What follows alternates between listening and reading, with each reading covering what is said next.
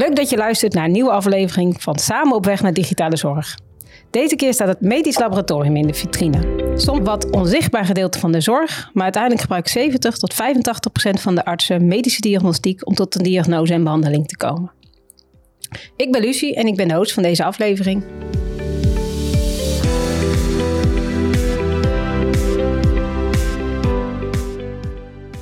Ik ben al mijn hele leven werkzaam in de ICT, uh, maar sinds anderhalf jaar in het lab. En dan mag ik als architect al hele mooie plannen maken om uh, laboratoria samen te voegen uh, en dat soort dingen. Naast mij zit mijn uh, liefstallige collega Joris. Joris, kan jij je ook even voorstellen? Hey Lucie, leuk om hier met jou te zitten. En ik zit niet naast je, ik zit tegenover je, maar, maar maakt niet uit. Uh, ja, ik ben Joris, Joris van der Wijst. Ik werk sinds, uh, het is nu twee jaar bij DNA Medical Group. En ik hou me vooral bezig met projecten rondom de digitalisering binnen de medische laboratoriumdiagnostiek. Dankjewel. Uh, in deze podcast bespreken we de, eigenlijk de huidige stand van zaken rondom uh, de medische laboratoria of de digitalisering binnen de medische laboratoria. En kijken we ook even vooruit. Uh, Joris, om te beginnen, kan je even kort uitleggen wat doet eigenlijk een medisch laboratorium? Nou, als wij het over medische laboratoriumdiagnostiek hebben, dan hebben we het eigenlijk over uh, alle diagnostiek die uh, door artsen gebruikt wordt ter ondersteuning van het uh, stellen van een diagnose. In, in, de introductie noemde jij al dat 70 tot 85 procent van alle medische beslissingen tegenwoordig of ondersteund wordt door medische diagnostiek. En ja, wij ondersteunen eigenlijk alle laboratoria die, die die diagnostiek uitvoeren. En dan zien we in de praktijk voornamelijk dat we druk zijn op het gebied van de klinische chemie, de medische microbiologie uh, en de pathologie. Uh, maar we moeten niet vergeten dat we natuurlijk ook te maken hebben met zaken als trombosediensten, functieonderzoeken, bloedbanken uh, en, dat soort partijen. dus eigenlijk alles wat ter ondersteuning van een, een, een arts bij het stellen van diagnose ehm, gebruikt wordt aan laboratoriumonderzoek, dat verstaan wij onder medische laboratoriumdiagnostiek. En jij had het over klinische chemie, pathologie, medische microbiologie. Heel veel gies, maar wat betekent dat eigenlijk? Uh... nou, we zien in, we zijn, er zijn inderdaad heel veel soorten medische diagnostiek. Um, het een komt wat meer voor dan het ander. Hè. Als je bijvoorbeeld kijkt naar de klinische genetica, dan zijn er maar een aantal laboratoria van in Nederland die um, diagnostiek doen op het gebied van klinische genetica. Uh, maar wat je eigenlijk het meeste tegen gaat komen in het, uh, in het veld, om het zo maar eens te zeggen, is inderdaad de klinische chemie, medische microbiologie en pathologie. En als we dan kijken naar klinische chemie, dan hebben we het voornamelijk over het bepalen van uh, bepaalde chemische elementen in lichaamsvloeistoffen. Dus dat, dan hebben we het over bloed, urine en andere lichaamsvochten. Dat is eigenlijk wat binnen de klinische chemie gebeurt. Kijk je naar de medische microbiologie, dan hebben we het eigenlijk over uh, ja, micro-organismen. En dat kunnen bacteriën, virussen, schimmels, uh, parasieten zijn als voorbeeld. Um, ja, de, de COVID-testen vallen daar bijvoorbeeld ook onder. De COVID-testen vallen daar inderdaad onder. Ja, klopt. Dus voor de, uh, als we het inderdaad mooi recent houden, is dat een heel bekend voorbeeld. En pathologie is onderzoek naar cellen en weefsels. Dus daar wordt gekeken of dat er verdachte zaken te zien zijn op cel- of weefselniveau.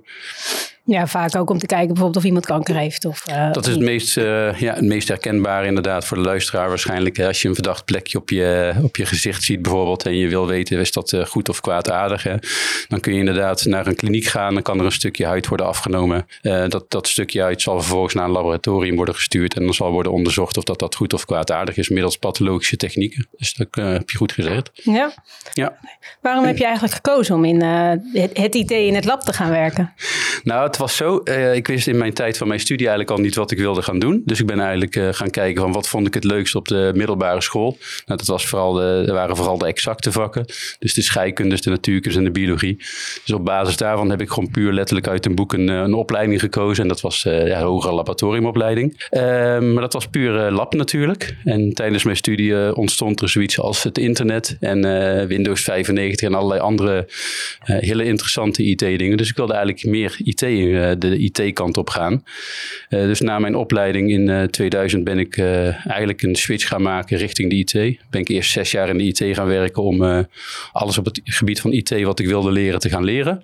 Dat vond ik super interessant, totdat ik dacht van ja, maar nu heb ik het wel gezien, nu weet ik eigenlijk alles wel. Dat klinkt arroganter dan ik het bedoel, maar ik denk van nu weet ik het wel ik wil dat eigenlijk ook nog wel een toepassing geven. Dus ik wil eigenlijk wel kijken van wat kan ik met mijn IT-kennis en ervaring doen op het gebied wat ik leuk vind. En ja, ik vond laboratoria nog steeds hartstikke leuk. Dus ik ben gaan kijken of ik die werelden kon gaan combineren met elkaar. En uh, ja, op die manier ben ik eigenlijk de laboratorium-IT ingerold. En in eerste instantie heb ik uh, bij LIS-leveranciers gewerkt. Dus bij LIMS-leveranciers, uh, uh, systeemimplementaties en ondersteuning gedaan. Dat heb ik een jaar of acht gedaan. En daarna dacht ik van ik wil ook een onafhankelijke rol uh, innemen, zodat ik bij meerdere ziekenhuizen en meerdere laboratoria uh, op verschillende facetten van dit uh, expertisegebied kan gaan werken. En vandaar dat ik bij DNA ben en jij, gekomen. Hoe zit het eigenlijk met jou? Want volgens mij heb jij niet echt een labachtergrond. Nee, nee, nee. Ik ben eigenlijk, nou ja, toen ik bij DNA ging werken, kreeg ik een opdracht in het lab. Dus in het begin dacht ik, uh, nou ja, vond ik daar eigenlijk niet zo heel veel van.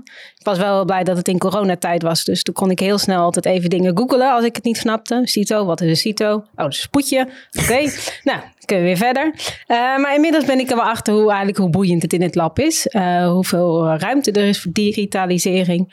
Um, maar ook eigenlijk het, de plek van het diagnostisch onderzoek in de gehele keten.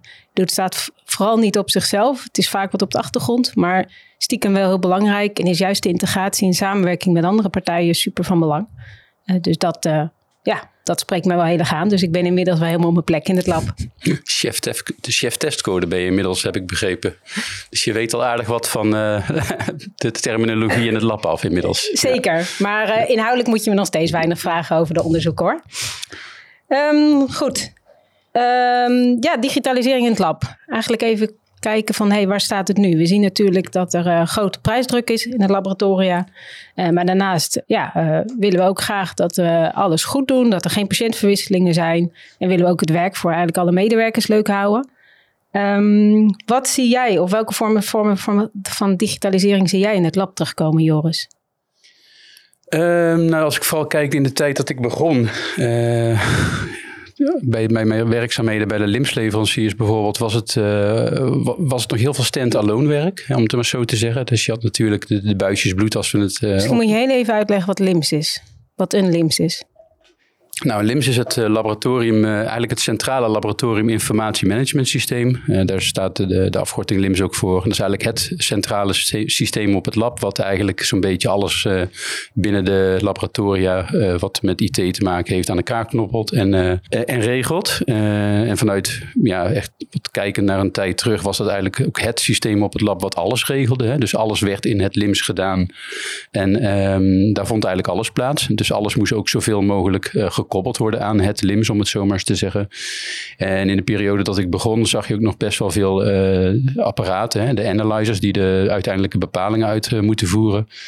Dat die ook nog helemaal niet gekoppeld waren aan het LIMS. Dus dat de analisten echt nog buisjes bloed bijvoorbeeld op een apparaat moesten zetten, handmatig in moesten stellen wat er moest gebeuren.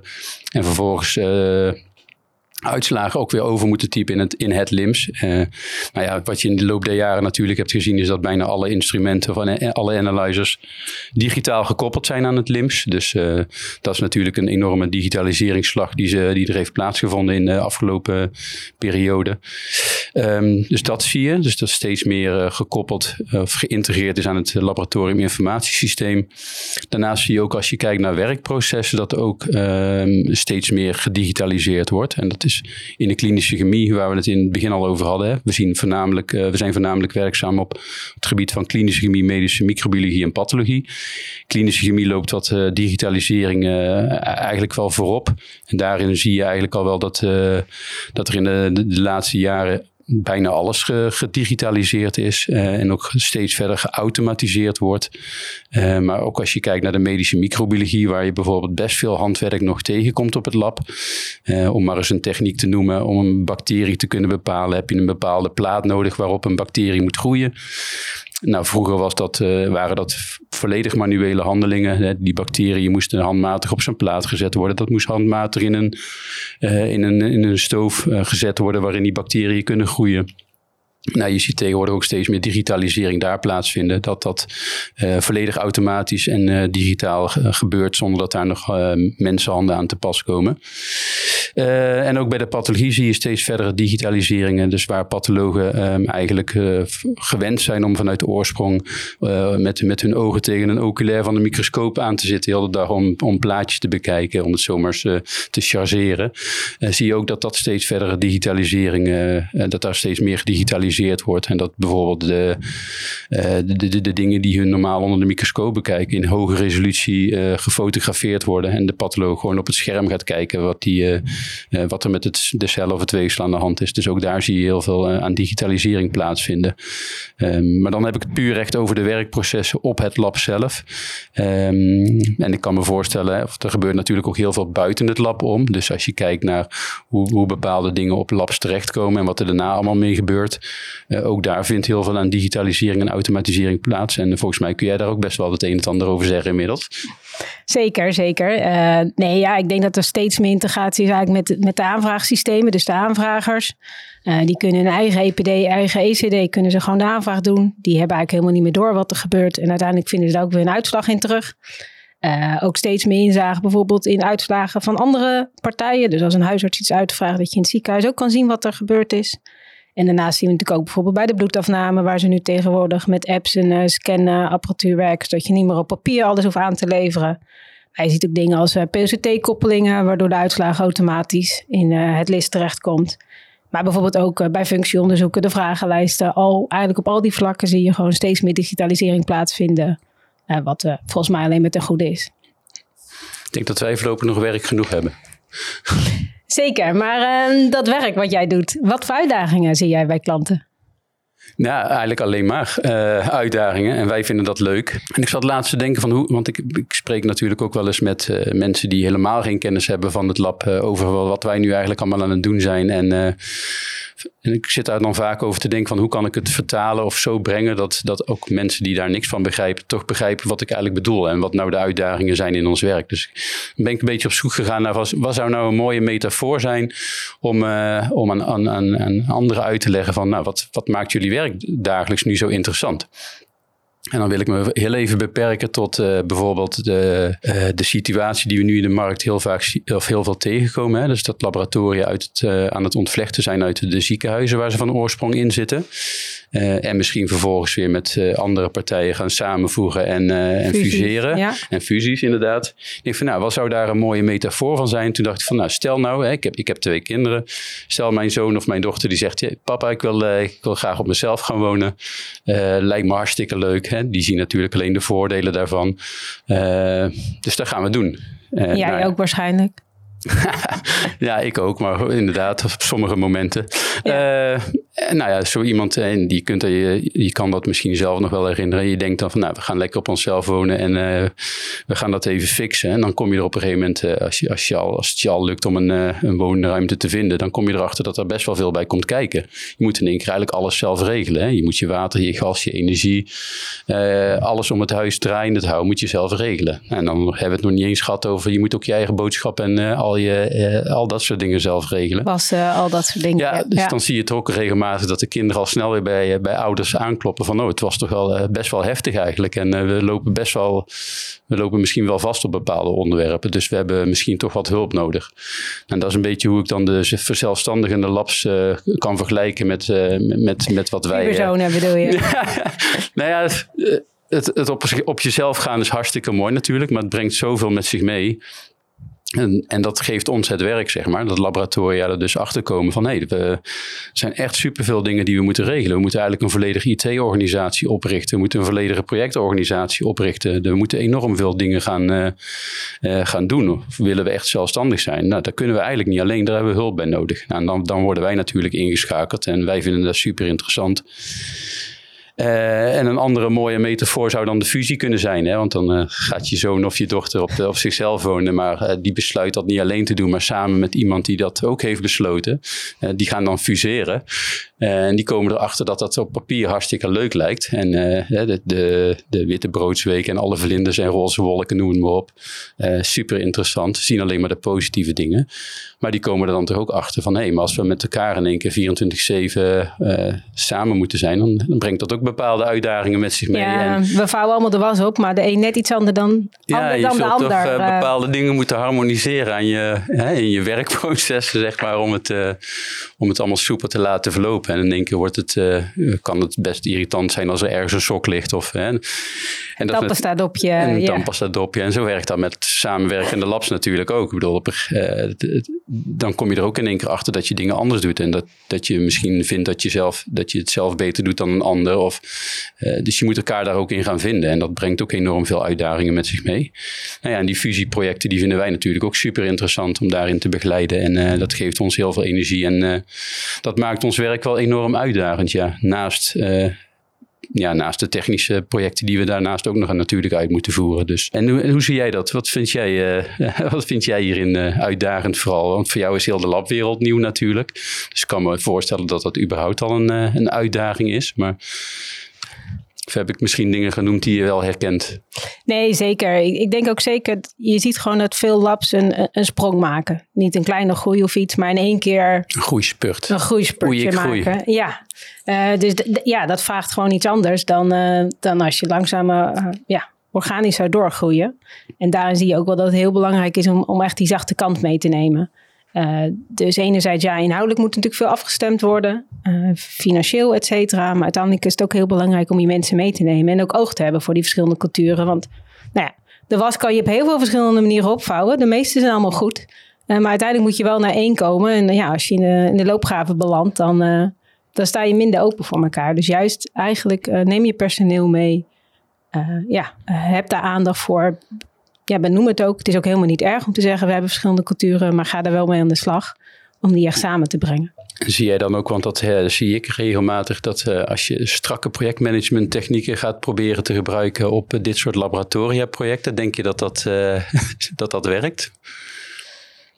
Nou, ik denk dat heel veel labs eigenlijk ja, op dit moment heel weinig aan projectmanagement deden. Dus überhaupt, ja, ja. Überhaupt om dan in één keer heel strak te doen, is misschien net even een stap te ver. Maar ietsje strakker zou denk ik wel helpen. Ook omdat ja, de, de, de omvang van de labs wordt zoveel groter. Moet je wel iets strakker in de wedstrijd gaan zitten. En alleen bij de koffieautomaat even afspreken. Oh, als jij morgen dit even doet, doe ik dat. Ja, dat gaat niet meer werken. Zeker als je op meerdere locaties gaat werken. En gewoon grotere organisaties met meer hiërarchie, meer lagen, et cetera ja, dan uh, mensen weten niet meer alles. Dus je zult uh, ja, beslisdocumenten en dat soort dingen moeten gaan maken. Ja, maar wel flexibel zijn in het uh, gebruiken van meerdere methodes door elkaar heen, naast elkaar. Zeker, ook ja. weer als je met meerdere labs, dan heb je ook verschillende methodes. Maar als je gewoon even puur inhoudelijk kijkt, wat voor uitdagingen zie je binnen de labs echt op inhoudelijk vlak? En hoe bedoel je dat qua, dan? Qua digitalisering, waar loopt men tegenaan? Ik denk dat ik je vraag niet helemaal begrijp.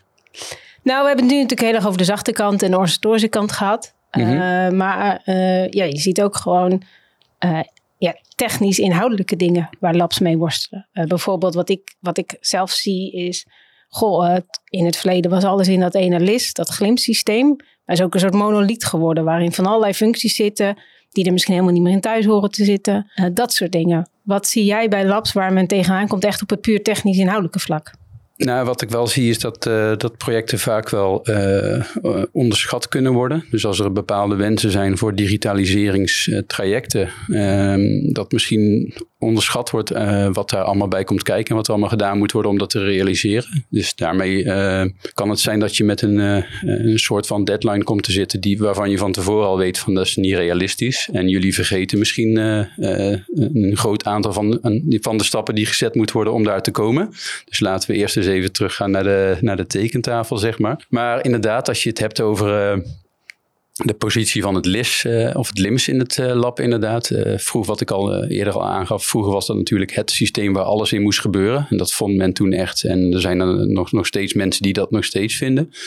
maar aan de andere kant zet je dat ook enorm vast. Want de flexibiliteit van zo'n systeem voldoet ook niet altijd meer aan wat de, de laboratoria in deze flexibele omstandigheden nodig heeft. Dus dan, wat je dan veel ziet is dat er dat het laboratoriumsysteem eigenlijk een andere uh, positie krijgt in het lab? Nou, ik, ja, wat ik zelf ook denk, het is heel moeilijk om voor één systeem overal goed in te zijn. En je ziet zoveel ja, vlakken digitalisering dat je gewoon, ja, systemen moeten zich specialiseren. En het LIS is denk ik heel goed en juist die aansturing van die analyzers. Maar op de andere vlakken, uh, ja, is wellicht een ander systeem gewoon beter, uh, omdat hij zich daarop kan specialiseren. Klopt, en daar ben ik het mee eens. En ik denk dat we dat inderdaad in de praktijk ook steeds meer zien. Dat, uh, dat er oplossingen gezocht worden voor, uh, noem maar eventjes iets, het inschrijven van patiënten voor zelfstandige laboratoria of het, het uitsturen van facturen. Dat, dat laboratoria, en vooral als ze met meerdere organisaties samen gaan werken, meerdere labsystemen gebruiken, dat ze daar een, eigenlijk een centrale oplossing voor aan het zoeken zijn. en ook voor de, de aansturing van instrumenten of de analyzers, wat je zelf al zei, daar is het LIS inderdaad best geschikt voor. Of daar is het LIS natuurlijk geschikt voor. Maar ook daarvan, daar zie je best wel uh, verschuivingen in. Dat de apparatuur wordt ook steeds complexer. De, laboratoren of de leveranciers komen ook steeds meer met volledige straten in plaats van losse analyzers. Uh, en daar heb je dan weer specifieke software voor nodig. Uh, de zogenaamde middleware die daartussen zit. die dan weer een bepaalde functie van het LIMS overneemt. Dus de, de, de functionaliteiten van het LIMS en hoe het ingezet wordt in de praktijk, dat, daar zie je wel verschuiven inderdaad. Ja, ja dat, moeten ook een hoop mensen aan wennen. Want uh, dat is ook een cultuurverandering. Uh, want je moet, dat ook wel, uh, je moet daarin wel in meegaan. En, en, soms kom je in situaties terecht dat, dat laboratoria dat lastig vinden. Dat ze toch graag daar aan vasthouden. Terwijl dat niet de beste oplossing is misschien in de praktijk. En dan is het ons werk als onafhankelijke consultant om daarin een goed advies te geven. Ja, en als ik, als ik daarop mag toevoegen, wat ik ook wel veel zie, is bijvoorbeeld uh, uitdagingen in brondata. Zeker mhm. als je natuurlijk fusies hebt, je hebt allemaal je eigen patiëntendatabase, soms nog wel verschillende systemen staan. Dus je hebt heel veel plekken waar je iets van patiëntdata hebt staan. Uh, aanvragensdatabase, uh, testcodes. Elk labsysteem heeft natuurlijk zijn eigen testcodes. En om daarin één lijn te krijgen, zodat je ook één enkele waarheid krijgt. Want ja, je wil uiteindelijk, als je op huisbezoek gaat bij een patiënt, wil je wel weten waar die echt woont of waar die echt is. Dat is gewoon heel lastig om daar uh, eenheid in te krijgen. Ja. Uh, daarnaast, wat ik zelf ook nog wel zie, is ja, zo'n lab zit midden in de keten, is afhankelijk van wat de ketenpartners gebruiken. Ja, dat zijn niet altijd de nieuwste formaten. Ik noem de Edifac, die nog richting de huisarts gaat. Ja, dan moet je toch aan beperken. de fax niet, hè? Nee, nee, nee, die is er ook nog steeds, dat weet ik. Maar goed, en juist ook omdat een lab zo ja, faciliterend is voor de rest, uh, zie je ook veel maatwerk uh, wat ingebouwd is voor alle verschillende klanten. Ja, ga daar maar eens mee om. Uh, ja, wordt toch snel een spaghetti. Klopt. Je hebt al best veel geleerd in je anderhalf jaar labproject. Ik doe, doe mijn best, hè? Ja, goed bezig. Nou, we hebben nu heel veel gepraat over hoe het nu eigenlijk is. Maar de vraag is ook een beetje, waar, waar gaat het heen? Wat, wat, voor ontwikkelingen zie jij op nou, de korte termijn of, of de middellange termijn binnen de lab digitalisering? Nou, ik denk sowieso meer van, uh, meer van wat we al uh, aan, aan, het zien zijn. Hè? Dus de, de werkprocessen op de laboratoria zelf. Ook daarin zullen we steeds meer die digitalisering zien. Uh, dus waar het, wat ik in het begin al zei, bij de klinische chemie is er al heel veel aan digitalisering gedaan. Ik denk dat we daar voornamelijk meer robotisering gaan zien. dus de volledige total lab automation, zoals dat dan heet. De volledig geautomatiseerde labstraten, waarin eigenlijk een analist niks meer hoeft te doen. De buisjes gaan volledig zelfstandig over het lab naar alle apparaten die daar eh, bepalingen mee moeten doen. Dus ik denk dat we dat er binnen de klinische chemie steeds meer kunnen verwachten. en ook binnen de medische microbiologie, als ik daar even op inzoom op die discipline, dat we ook daar qua werkprocessen steeds meer aan digitalisering zullen gaan zien. Dus dat ook daar het, handwerk van de laborant, uh, van de analist, steeds verder terug zal, zal worden genomen. En ook qua interpretatie steeds meer eh, bijvoorbeeld de, de, platen die afgelezen moeten worden, dat dat ook steeds meer met fotografie en, interpretatie op schermen gedaan zal worden. Uh, en ik verwacht daar eerlijk gezegd ook wel een verschuiving in technieken. Dus hè, wat nu nog veel op platen bijvoorbeeld uh, gedaan wordt en gedetermineerd wordt, dat er ook meer afgeweken of uitgeweken zal worden naar andere technieken, zoals moleculaire DNA-technieken. Wat je nu bij die, die COVID's natuurlijk ook ziet, dat het allemaal via de, de, de PCR-technieken gedaan wordt. Uh, en die, die technieken die ontwikkelen zich ook steeds beter, waardoor de doorlooptijd van zo'n bepaling, wat vroeger echt uren kon duren, dat is tegenwoordig, kan dat in een half uurtje of een uurtje gedaan worden. Dus ook daarin zie ik uh, echt wel veel gebeuren.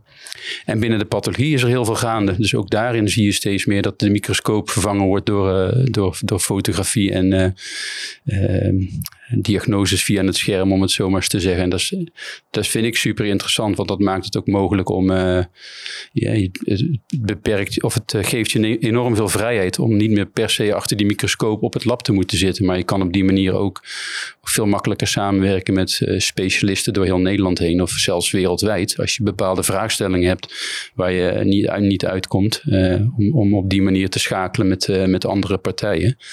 Um, En, dus dat eh, vind ik heel mooi. En daar komt ook een heel groot stuk... eh, sorry, de- je wou iets vragen, maar... Nou, ik, ik vroeg me af van eh, welke rol zie jij AI spelen in... Ja, wou ik inderdaad net zeggen, toen je, toen, je, toen je dat ging zeggen, van, hè, bij al die, die fotografische technieken, daar hoort een bepaalde een analyse van een patholoog of een medisch microbioloog bij, hè, die die resultaten beoordeelt. En nou zien we al, en dat gaan we denk ik echt nog meer zien, is dat heel veel van die, van die interpretatie kan door AI overgenomen worden. En dat is super interessant, want op het moment dat, eh, dat een stukje software, hè, artificial intelligence, gezond weefsel of gezond materiaal eh, kan scheiden van hey, verdacht materiaal. Het scheelt zo'n eh, specialist enorm veel beoordelingstijd. En dan kan die zich mooi concentreren op alleen hetgeen dat verdacht is. En kan die al het andere gewoon in principe ja, negeren. En dat geeft hem enorm veel tijd om meer patiëntmateriaal te behandelen in, in dezelfde hoeveelheid tijd. Dus ik vind dat een mooie ontwikkeling. Cool. ja, nee, zeker. Ja, en natuurlijk ook ja, bu- weer buiten het lab. Dat is, eh, nou ja, da- daar beweeg ik me wat meer in. Zoals jullie misschien al wel eh, begrepen hebben. Zie je natuurlijk ook steeds meer mooie ontwikkelingen. bijvoorbeeld eh prikrobots. Dus dat je geen prikpostmedewerker meer nodig hebt. Klopt, ja, daar wordt een pilot van gestart, heb ik Ja. gelezen. Ja. Super interessant. Super cool. Daarnaast denk ik ook dat er nog meer integratie gaat komen met alle ja, systemen van de aanvragers. Maar daarnaast zie ik denk ook een groeiende markt voor eigenlijk ja, niet-medisch onderzoek. Be- nou ja, bijvoorbeeld ook eh, testen voor toegang, dat soort eh, dingen wat iedereen wel kent. Dat is natuurlijk eigenlijk niet voor medische redenen, maar bijvoorbeeld voor preventieve redenen of nou ja, eh, daar onderzoek. Dus dat we daar ook steeds meer, ook je ziet dat patiënten steeds meer zelf onderzoeken gaan aanvragen, omdat ze bijvoorbeeld een bepaald allergieonderzoek willen hebben. En wat ik ook heb gezien, en, en ik weet niet of je dat toevallig had meegekregen, is er komen ook steeds meer gadgets, om het zo maar eens te zeggen. Eh, het is niet echt medisch onderzoek natuurlijk, maar er komen wel steeds meer gadgets voor thuis. Ik heb al gezien dat er zelfs apparaten eh, te koop zijn die, eh, die in je wc kan bevestigen. En die doen dan een soort eh, screening op basis van je, van je urine. En dat is Ja. wel grappig, want dan kun je eigenlijk meteen eh, een bepaalde, krijg je al een bepaald beeld eh, of dat er eh, misschien iets aan de hand is. Eh, en dat je eventueel misschien naar een huisarts moet gaan om echt onderzoek aan te vragen. Dus ja, een soort zelftesten. beetje een soort zelftesten. Zie je Ja. steeds meer richting het huis verplaatsen. Ja, dat heeft ja, een natuurlijk ook het, zelfdiagnostiek. het zelfmeten, wat je natuurlijk ook al met trombosepatiënten ziet, die steeds meer gewoon zelf Ja. thuis meten. En zo zou je dat natuurlijk ook op andere vlakken steeds meer kunnen zien. Ja, en wat verwacht jij op dataniveau? Want ik, jij zit inderdaad, wat je zegt, jij zit meer een beetje zo hoog over en uitgezoomd van het lab eh, te kijken naar wat, wat er allemaal gebeurt. Eh, data is ook natuurlijk steeds belangrijker. En ehm, veel van de data zat vroeger alleen maar in het LIMS. Dat zit natuurlijk tegenwoordig ook in EPD's. En in de toekomst gaat dat misschien ook richting PGO's en dat soort zaken. Waar verwacht jij dat eh, dat, dat met de patiënt, zeg maar, ehm, wat de patiënt daaraan gaat merken? Nou, zelf? ik denk sowieso dat de patiënt steeds meer invloed krijgt op zijn eigen data. Uh, we hebben natuurlijk al uh, uh, ja, recht op vergetenheid en dat soort dingen. Maar überhaupt ook zelf zijn data kunnen managen. Dus ja, een patiënt weet zelf het beste waar die is. Dus waarom zou hij niet zelf zijn adres kunnen doorgeven? Dat soort dingen. Ook veel überhaupt meer interactie met patiënten. Die zelf een uitslagen kunnen inzien. Maar ook zelf afspraken kunnen maken. En niet alleen op een prikpost. Maar bijvoorbeeld ook functieonderzoeken. Gewoon op de momenten dat het voor die patiënt het beste uitkomt. Uh, dus in die zin, ja, data gaat alleen maar meer worden. Ja, ja. Ja. Dus uh, ja, nog meer reden eigenlijk om dat goed centraal vast te gaan leggen. En ik denk dat je daar toch naar dedicated systemen gaat. Uh, die dus, ja, een master patient index, dat soort dingen. Waarin je gewoon, die puur gericht zijn op het bijhouden van al je patiëntgegevens. Die nou ja, van alle verschillende aanvragers, intern, extern, overal vandaan komen. Om die goed te beheren. Ja, ja. Tot nu toe hebben wij uh, nog een beetje via een, een, script gewerkt. We hebben, veel, uh, we hebben het een beetje voorbereid. Maar uh, wij wilden ook graag. Ik zie wel dat we best wel dynamisch omgaan met wat we hebben voorbereid. Want ik moet af en toe echt kijken van we hadden dit voorbereid. En staat daar hetzelfde als wat ik nu aan het zeggen ben. En ik denk dat dat wel eh, redelijk overeenkomt. Maar dat we ook redelijk spontaan bezig zijn. Zeker. Maar we hebben ook nog iets voorbereid voor elkaar wat we niet weten. Klopt. En dat is de onverwachte vraag. Ja, klopt ja. Joris, wat voor onverwachte vraag heb jij voor mij in petto? Ik had inderdaad een leuke vraag voor je bedacht, vond ik zelf. Tenminste. Uh, volgens mij zijn wij redelijk tegelijk begonnen bij DNA, hè? twee jaar geleden ongeveer. Ja. Uh, jij was, toen je hier binnenkwam, ging je eigenlijk, had je niks met lab te maken en was je heel iets anders aan het doen. Na een tijdje dacht je, goh, het lijkt me eigenlijk best wel leuk. Een labproject of iets met labs te gaan doen. Nou, inmiddels zijn we anderhalf jaar verder. Uh, Als je mhm. daarop terugkijkt, denk je dan van, nou, dat was eigenlijk wel een goede beslissing? Of denk je van, hoe kom ik uh, hier zo snel mogelijk weer uh, uit, uit dit wereldje? nou, dat, dat laatste kan ik natuurlijk zeker in deze podcast niet zeggen. Maar goed, dat is ook niet zo hoor. Nee, ik vind het heel leuk in het lab. ook omdat ik eigenlijk denk dat het de plek in de gezondheidszorg is waar je het meeste kan digitaliseren. Ja. Uh, natuurlijk relatief beperkt patiëntcontact, natuurlijk met het prikken, maar uiteindelijk de hele transportlogistiek, analyse. Uh, ja, het is hoog volume. Uh, en ik zie ook gewoon zoveel mogelijkheden waar je nog kan digitaliseren en dingen kan automatiseren. dus ja, wat mij betreft een supercool vakgebied. En wil ik voorlopig nog wel even blijven. Met dus ook alle eerder genoemde fusies, ontvlechtingen. Ja, beweegt er gewoon heel veel. En dat is, uh, ja, vind ik leuk. Uitdagend. Mij verbaasde het persoonlijk heel erg dat, uh, of niet verbazen, maar wat, wat ik wel een mooi haakje vond, zeg maar ook naar andere mensen toe en collega's, maar ook klanten en überhaupt mensen die uh, over ons werk spreekt. Hè, dat wat jij in het begin eigenlijk waar je een beetje mee begon, hè, dat 70 tot 85 procent van alle medische di diagnoses wordt ondersteund door laboratoriumdiagnostiek. Ik denk dat best wel een, aantal mensen zich dat niet beseft en dat geeft eigenlijk best wel aan hoe, hoe belangrijk uh, laboratoriumdiagnostiek is. Nou, het, het, is een soort commodity geworden. Iedereen neemt het voor lief. Het moet heel snel. Ik bedoel, we willen als we s ochtends geprikt zijn, willen we voor vijf uur de uitslag hebben. Uh, ja, dat vraagt heel veel. En ik denk dat we ook in die zin echt heel verwend zijn in Nederland. Dat we zulke goede, ja, op elke straathoek heb je eigenlijk wel een prikpost zitten. En eigenlijk heb je binnen, binnen een dag altijd je resultaat. Zeker voor uh, ja, het gewone bloedonderzoek. Ja. Uh, ja, dat vraagt veel. Maar dit is ook een ja, verworvenheid die we hebben met elkaar. Ja, ja, mooi. Nou, nu ben jij Goed benieuwd welke vraag ik voor jou. Nou ja, ik, ik, maak, ik, ben, ik, heb hier wel slecht van geslapen, moet ik heel eerlijk zeggen. Ja, je mag niet liegen, je neus wordt langer. Um, de vraag die ik voor jou had. Ja. Um, welk, je hebt natuurlijk heel veel verschillende projecten al gedaan, binnen buiten DNA. Maar mhm. van alle projecten die je gedaan hebt, welke project was inhoudelijk het meest innovatief? Het meest innovatief? Welk project dacht je echt, nu zijn we gewoon met hele nieuwe dingen bezig? Um, nou, die, zich, die, die echt innovatief zijn voor in het lab en waar we leuke dingen doen op zich moet ik zeggen dat dat wel meevalt. Uh, nou zijn we wel met een aantal projecten recent gestart. Die zijn wel echt innovatief of in die zin nieuw. Uh, omdat we op architectuur en uh, ja, op architectuurniveau echt nieuwe dingen aan het doen zijn voor de labs.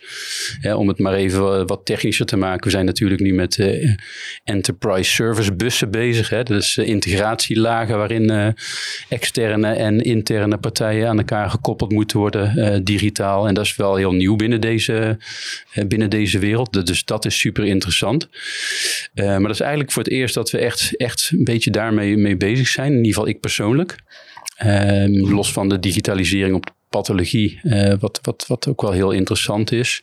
Maar de meest innovatieve dingen die ik heb meegemaakt tot nu toe, eh, dat heeft dan meer met, met adviestrajecten te maken. Dus dat laborganisaties bepaalde vraagstellingen hebben van, goh, we zitten hier met een bepaalde workflow, die willen we optimaliseren, eh, nog verder digitaliseren.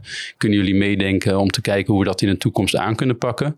Nou ja, dan heb je wel echt carte blanche om te kijken van, oké, dan uh, wat is er allemaal mogelijk op uh, IT-vlak en uh, digitaliseringsvlak? Kan je daar een, een, een leuk voorbeeld van geven? Zonder klanten te noemen, want dat vind ik altijd wel eh, lastig om niet in, uh, in, in het dagelijkse praatje zeg maar meteen de klantnaam te noemen. Uh, maar we hebben inderdaad een adviestraject mogen doen voor een klant om te kijken van hoe kunnen wij onze eerste lijnsdiagnostiek zeg maar verder optimaliseren en verbeteren. En dan ga je ook kijken naar van nou ja, hoe kunnen we zo, zo goed mogelijk de, de patiënt bloed afnemen. Hoe kunnen we dat zo, zo goed mogelijk digitaal naar het lab krijgen. zodat eigenlijk heel dat proces volledig geautomatiseerd en gedigitaliseerd gedigitaliseerd plaatsvindt. En heb je daarvan een, een heel concreet voorbeeld? Door wat hebben jullie gedaan? Bijvoorbeeld? Nou ja, überhaupt. Hè, het, uh, het is al heel interessant tegenwoordig om, uh, want in lang, lang niet in alle gevallen kun je een aanvraag digitaal op een lab te, terecht krijgen. Je ziet toch nog dat er best verrassend veel met papieren formuliertjes uh, over straat gelopen wordt, helaas. Dus daar zit al, uh, ook al zou je verwachten dat dat volledig digitaal verloopt, dat is lang niet altijd zo. Dus hoe kun je dat toch volledig digitaal krijgen? Dat is al heel interessant. Uh, dan niet alleen ehm, ervoor zorgen dat je geen stickertjes meer nodig hebt voor je buizen. Dat is ook heel super interessant, hè? want dat kan ook alleen maar voor verwarringen veroorzaken. Voorgebarcodeerde buizen heb je dus ja hoe, hoe, kunnen we de buizen zeg maar anders gaan gebruiken? Dus voorgebarcodeerd, misschien NFC-chips en, en dat soort zaken.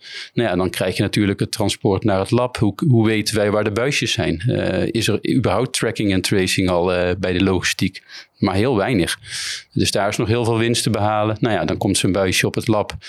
Uh, men weet lang niet altijd waar het buisje zich bevindt op het lab. En dan, dan komt het buisje centraal op een ontvangst binnen.